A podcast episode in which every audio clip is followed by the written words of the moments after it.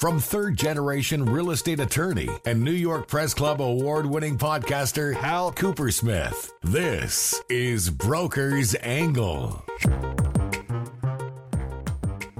Welcome to Broker's Angle. I'm Hal Coopersmith. We have a great episode for you where we give you pointers about the commercial rent tax, and our 30 minute or less interview is with Andrew Stein and Bert Rosenblatt of Vicus Partners, who say some wonderful things, including this. You know, I find that, you know, people are inundated with marketing stuff, but if you can present them with information that is timely and is like pretty unique to what they're dealing with, then then they tend to stand up and listen to that more than they would like the million other things that they're getting bombarded with every day. But first, Broker's Angle is sponsored by the law firm of Coopersmith and Coopersmith, a boutique real estate law firm specializing in commercial and residential real estate for over 87 years. This, of course, is attorney advertising, so we are obligated to say prior results do not guarantee a similar outcome. But Hal, you have already eclipsed your father and grandfather. That is very kind of you, Richard. So, a lot of brokers are familiar with real estate tax escalations in a lease, but one thing that can be an additional cost to a tenant that brokers should know about is the commercial rent tax, which is separate from real estate taxes. And if a tenant is paying more than $500,000 per year in rent in Manhattan, south of 96th Street, and above Murray Street, they should know about it. So, what is the commercial rent tax? It is a tax of 3.9% imposed upon tenants paying a rent of 500,000 or more just for the privilege of renting a commercial space in Manhattan. The privilege of renting a commercial space in Manhattan. Yes, that's it. And in 2017, New York City amended the law so that it affects tenants in that zone you just referred to and others that have more than 10 million in net income per annum. So we've already said a lot here. To summarize, it's a tax of 3.9% if a tenant has a privilege of paying over $500,000 per year in rent in Manhattan or has a net income of over $10 million. And Hal, the tax is only payable in a certain part of Manhattan, south of 96th Street and north of Murray Street. Accordingly, it doesn't apply to Brooklyn, Queens, the Bronx, or Staten Island. So, what's important here is that if tenants could be subject to the commercial rent tax, a broker should advise a tenant ahead of time. And if you consult a lawyer before an LOI is executed, there could be ways to reduce the commercial rent tax burden. And that would make tenants very happy. So, with that, let's go to our 30 minute or less interview with Andrew Stein and Bert Rosenblatt of Vicus Partners.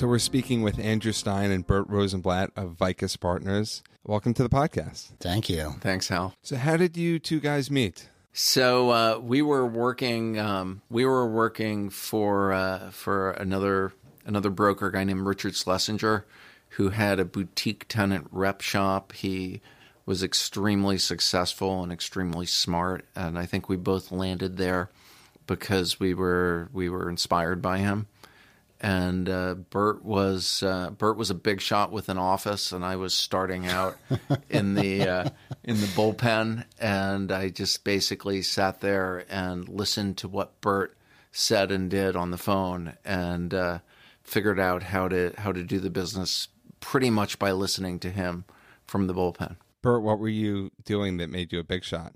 Well, I would hardly call myself a big shot, but uh, Andrew just did. Yeah, he was being nice. But I think what happened was I was uh, I was at Newmark prior to being with this company, and uh, so I had a little bit more visibility into real estate, and uh, I was always good on the phone. So basically, I was good at getting hired.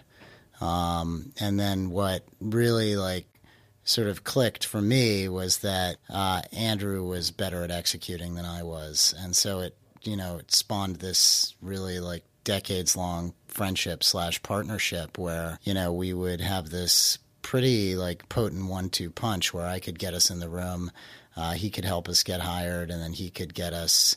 uh, you know, to get the thing over the finish line, which is no small feat. Um, and we've done that, you know, several hundred times in the last 20 years.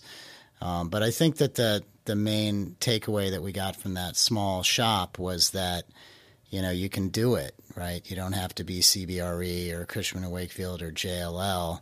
Um, that you know it's just at the end of the day, it's about meeting somebody at the right time um, and uh, getting them to like and trust you you know, and those are really the most important factors, right? Trust is everything in this business, but I also think that you have to kind of like your clients and they have to kind of like you. And if you don't, like at a baseline, it's it's problematic. I'm not saying you can't do business, but it makes it a lot harder. And Andrew, what were some of the things that you observed from the bullpen that Bert was doing that kind of passed off to you? Bert just had a way of being incredibly clear um, with with strangers on a cold call of of the value that that he can add, the value that we can add, and um, he was was really fearless in terms of presenting it and putting it out into the world, and then also his clarity about what the what the value of a tenant side broker was was something that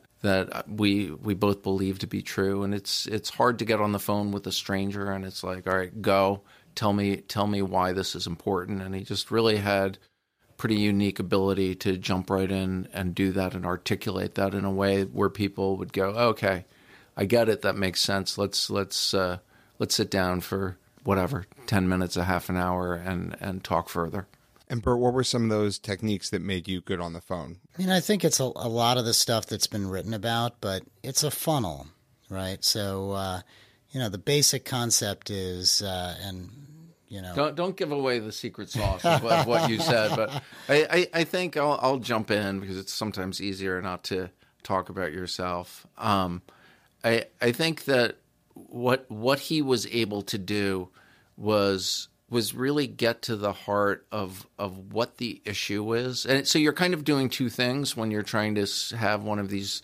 first first conversations. You're trying to break through the barrier of you're calling me, you're interrupting my my day, my life. I don't want to talk to you.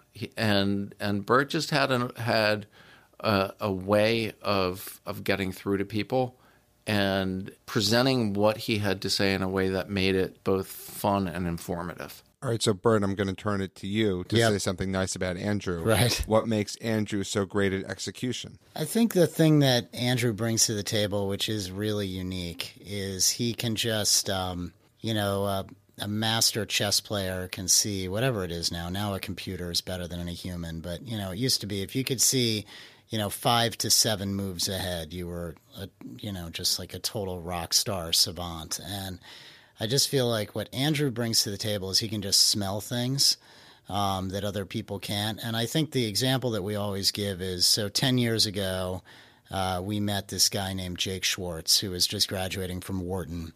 And we, uh, the three of us, Andrew, Jake, and I, all sort of had a bromance, and we started a separate business called OfficeSpaceGuys.com, which was essentially a lead gen site for real estate. Um, and you know, we probably made a million dollars off of that over the last ten years. So I wouldn't call it a huge success. And it only cost us a million five.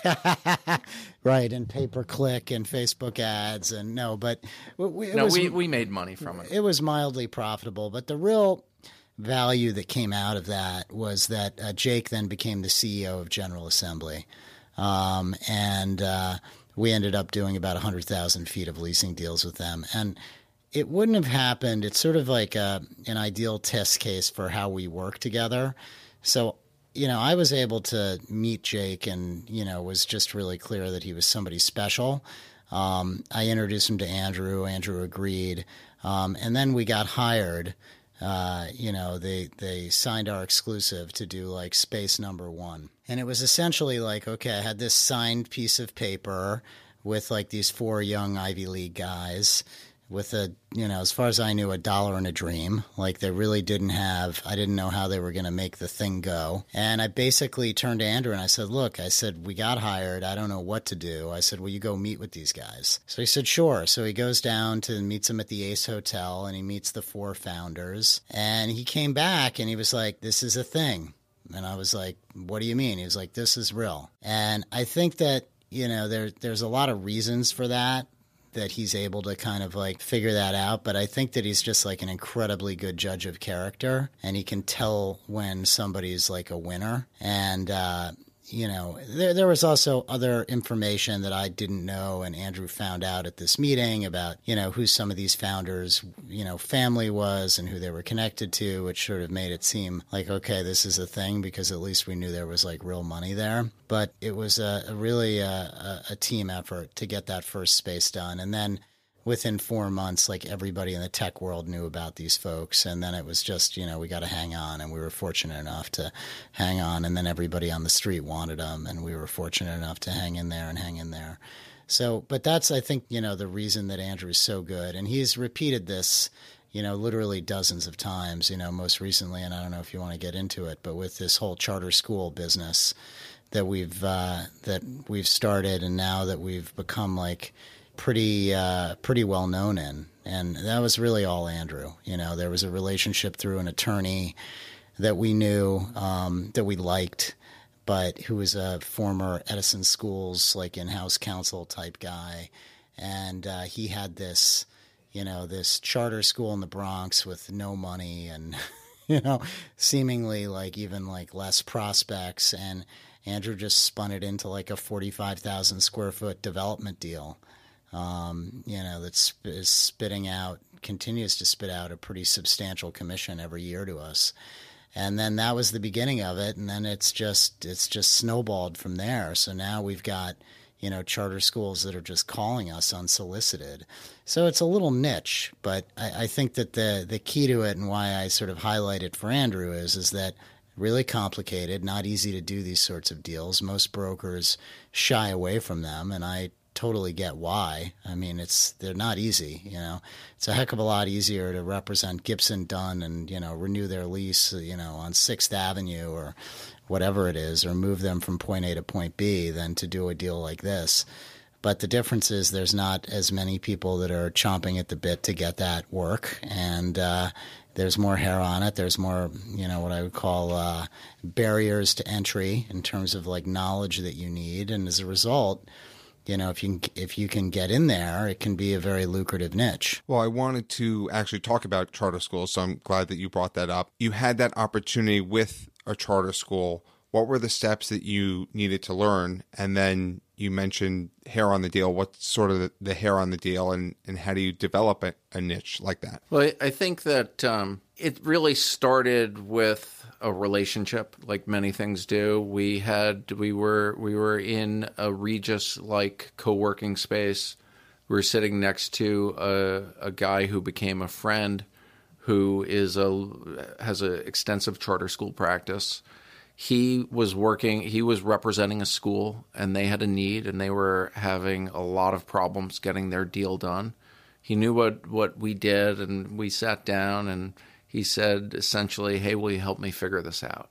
And I looked at it and I thought, look, you know, they need a lot of space. They have a defined geography where they need, need to be. And uh, my friend is um, my friend is their advisor. So yeah, of course we will. So we, we sat down with them and um, you know, there's there's a lot of minutia that matters in charter school deals.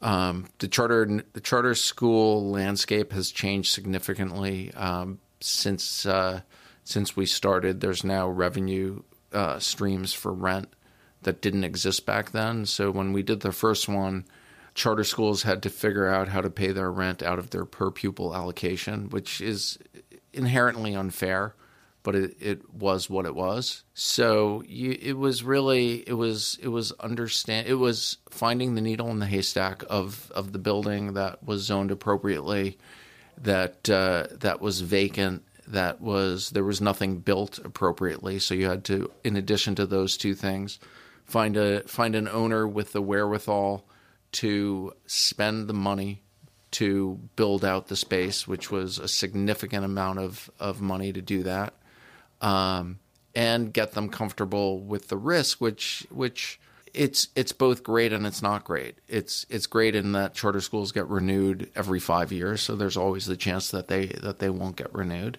and that's really bad if you've just spent millions of dollars building out a space.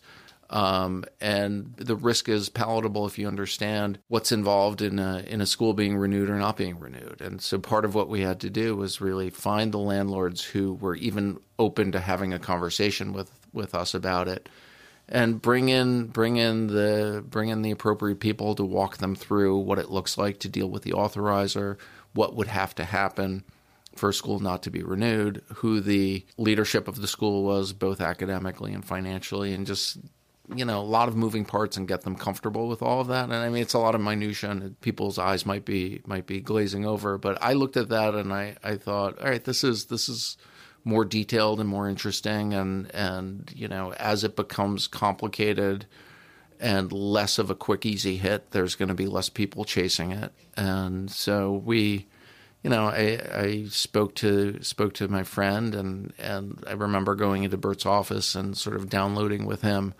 of uh, you know this is a possibility. What do you think? And um, you know we've probably done a dozen of these since. You mentioned that there are fewer people chasing those sorts of deals. After you did the first deal, how were you able to leverage that to other deals? You know, I think it's it's like anything. You you whether it's a real estate deal or, or you know getting to know the your people in in your office you you do the first one you you get yourself out there you connect with them afterwards and one thing leads to another and you meet more people in this world. Yeah i mean i think look we're we're always trying to figure out how to market ourselves more efficiently. Um, you know the the interesting thing about being a commercial real estate broker right is it's still it's still kind of done the same way it was done 30 or 40 years ago. It's basically relationship based, clients making referrals, trusted advisor, friends making referrals.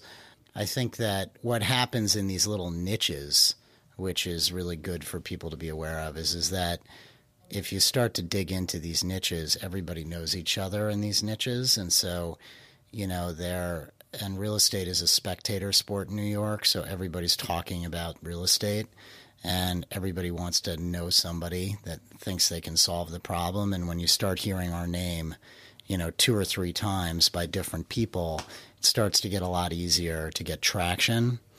Um, I think the other thing that we we did do was on one of these deals uh, that that Andrew principally was, you know, the person pushing the boulder up the hill and getting it over the finish line we uh, got nominated for Most Ingenious Deal of the Year award at REBNY, and we wrote a piece that was, you know, pretty well written, that was pretty well received. Um, and we did send that to people, and we got a bunch of calls because of that. So, like the fact based selling, you know, I find that, you know, people are inundated with marketing stuff, but if you can present them with information that is timely and is like pretty unique to what they're dealing with, then then they tend to stand up and listen to that more than they would like the million other things that they're getting bombarded with every day. So I think those two things are good. We did do a mailing, you know, that we started talking about, you know, some of the deals we've done. And so there there have been some like what I would call traditional marketing efforts, but mainly it's been word of mouth. Um, but we're always thinking of ways, you know, to to change that and to throw kerosene on it. One of the issues with our business is probably in the same as the law is that you know, you have these clients that they just grow, you know, really rapidly. You know, they go, I mean, we have clients It's like, okay, in two years, they're a $100 million business. And, you know, it's just not the nature of being a service provider that you can grow like that. But, you know, we're always trying to figure out, like, well, what's somebody's going to figure it out, right? Somebody's going to figure out how to scale this thing through technology. But we haven't, uh, we haven't cracked the code by any means. and you started Vicus Partners in 2007. Yes. Right? So, what made you guys think we should do this on our own and start our own firm? I mean, that one was really easy. I mean, basically, what happened was Andrew and I got lucky in that our boss retired in 07. And so, as, as brokers know, one of the big concerns when you're moving firms is, you know, am I going to get paid on all the deals that I have that I'm working on or that I've made? Um, and so at the time, you know, our boss, uh, I was just having my first kid, and you know, my boss owed us, uh, you know, collectively over three hundred thousand dollars, and we were like, you know, how's this all going to play out? And um, you know, he paid us every penny because he was retiring, and it was like, you know, this was happening on his terms to a certain degree. So it was essentially this very, very short moment in time where we both had enough money and we had enough sort of traction in the business to be able to do this without really a lot of thought. And then the other thing was that, you know, I think did make it easier for us is, you know, we weren't at CB or JLL, so we didn't have this like brand behind us. And what we find is is that you know, there's just an incredible amount of, um, you know, kind of anxiety among brokers at bigger shops that they have to be at like one of these big shops in order to be able to do what they do. We we we don't believe that, but you know, there's a there's just an incredible amount of um, brainwashing, for a better way to lack of a better way to say it, that goes on at these places that makes folks feel like they have to stay, you know, in places where they're really not that happy. But so that was really it. We just got we had enough money and we had this moment of time where our boss was going to let us go, pay us. He wasn't going to hold our feet to the fire with respect to non competes and you know, the way we looked at it was, look, we were making this guy $2 million a year and you know uh, we were going to give ourselves a big raise because instead of giving him a half a million bucks a year, we can just rent a Regus and you know pay five thousand bucks a month, right? So it, the math didn't seem so scary, and we called all our key clients and we're just like, hey, would you care if we started our own firm and every one of them was like go for it you know we didn't we didn't work with you because of the brand we worked with you because of you so at that point and we always say this we felt like we were actually being risk averse by starting our own company because we could control uh, a lot of the uh, the unknowns. The unknowns. We also, I think this is true for Bert, but I definitely, for a long time, had wanted to start my own thing. I wanted, I, I wanted to, you know, be be in charge of my own destiny and have my own company. And the idea of, I just didn't want to do it alone. And so, you know, it, I just got really, really lucky when, when I met Bert and, and the the partnership that developed and and the the synergies of how we work and that we have different skill sets and so I, I think that when that moment in time came up and and our old boss um, really gave us his blessing and support to go do this, it was it was just a no brainer. It was it was such a exciting moment to be to look look at look at what was in front of us and say, "Hey, wow, we can really go do this." And it was I, I can't imagine working for anybody else again at this point, having having done this. And how many people are with the firm now? So we have twenty people, um, and we're trying to structure the business going forward as a little bit more of a consulting practice. We've started to get some consulting assignments, um, and so we're really trying to focus more on operations than on necessarily pure brokerage. We're not we don't have a brokerage firm in the sense that we have, you know, 15 you know, young guys sitting in the bullpen like, you know, cold calling everybody humanly possible. Um, the business is really sort of flowing in from the partners and then it, um, it, it's really just a matter of like executing as effectively as humanly possible. And what we found, interestingly enough, is if you hire smart young people and you pay them a salary, you're probably better off doing that than you know having like a young broker that's you know desperate for money and is like you know maybe looking to cut some corners. You know what we really want is we just want the final product right, which is our service, to be as you know as good as humanly possible. So that's kind of the differentiator, right? Is that it's it's uh, it's it's not it's not a heavy duty sales shop in the way that other firms are. Um, I mean, sales is definitely a component, but we want we really hire for smart, and then just figure figure out where to plug them in. What was it like with that first hire, that first few people that you were bringing onto the team? we made a lot of mistakes. I mean, like everybody does. I mean, we made a lot of mistakes, and uh, like you know, what? we tried to learn from them.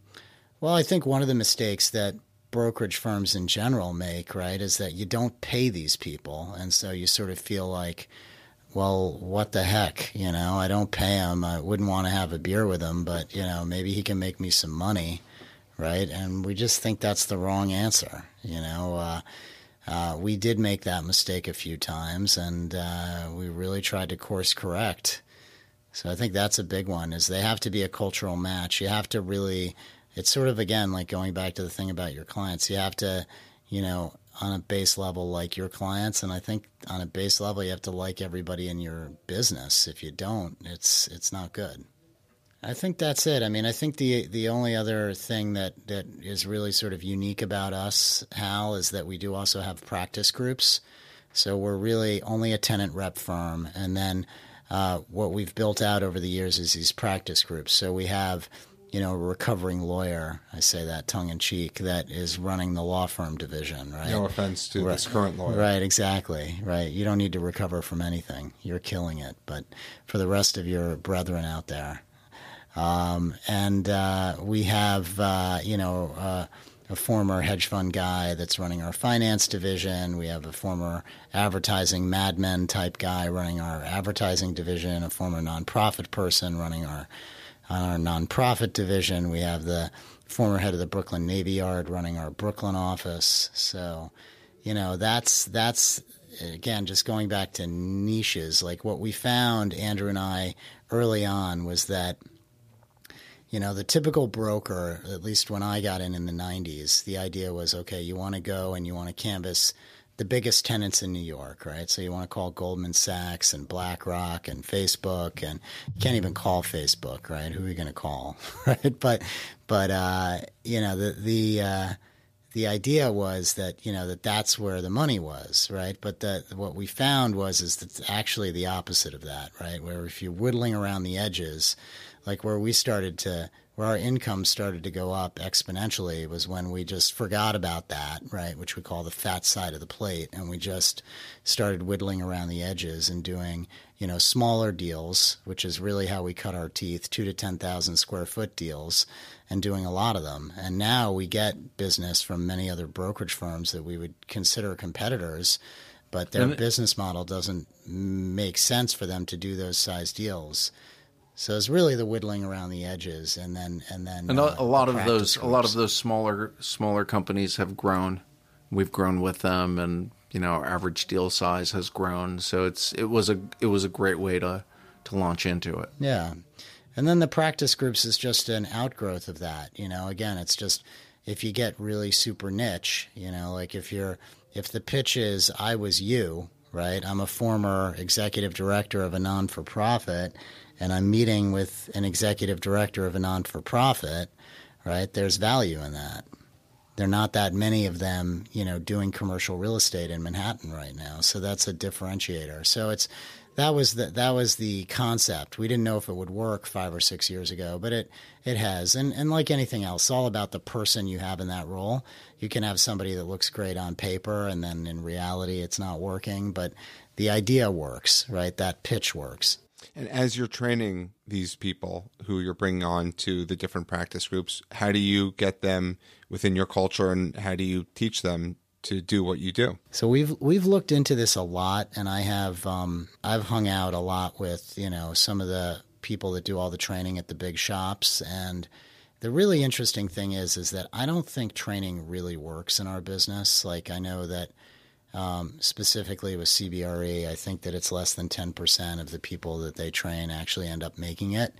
I know that you know, and obviously we're not in finance, but I know that like if you're at Merrill Lynch and you're in their training program, I think it's less than 5% that make it. So it's really, really, I think, not something that you can teach in, in a classroom setting. The only way that we've been successful training brokers, and I think we have a lot higher percentage than the big shops, is by hiring people that are smart, putting them on deals, essentially giving them money, right? Um, which most places don't do, giving them an opportunity to learn the business.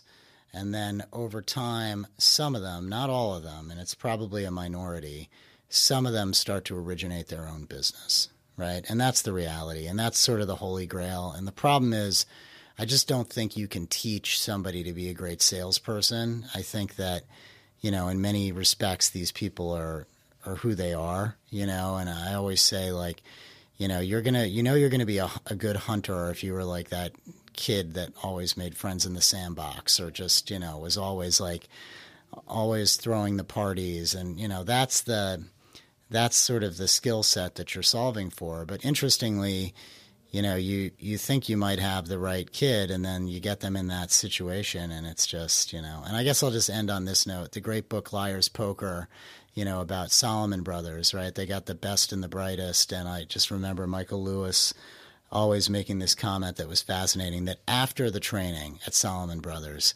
right, you would have to go on to the trading floor. And when you went on to the trading floor, there was always at least one kid per class that couldn't get out of the elevator.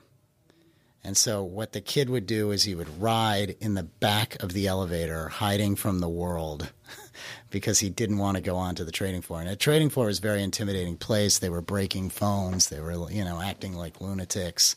But um, I think that that's the moral of the story, right? Is that you can train, you can train, you can have a good resume, but, you know, can you get out of the elevator? And that's the X factor. And I just don't think anybody's been able to figure that out, us included. But I think that the reason we have a higher percentage of keeping people is because we have work, and it's easier to find people that are good at doing work than getting work. Well, that's a great note to end things on. But I do want to ask this one question to every single guest: best piece of advice you would give to another broker?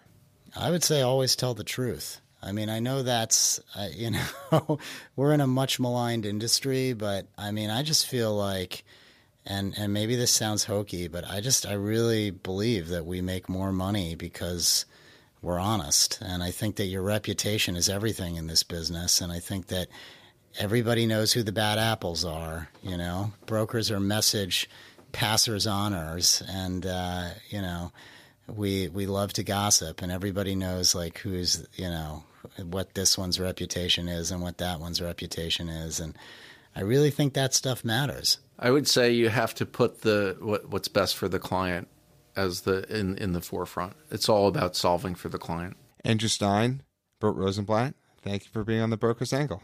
Thanks for having us. Thanks, Hal. So that wraps up our interview with Andrew Stein and Bert Rosenblatt.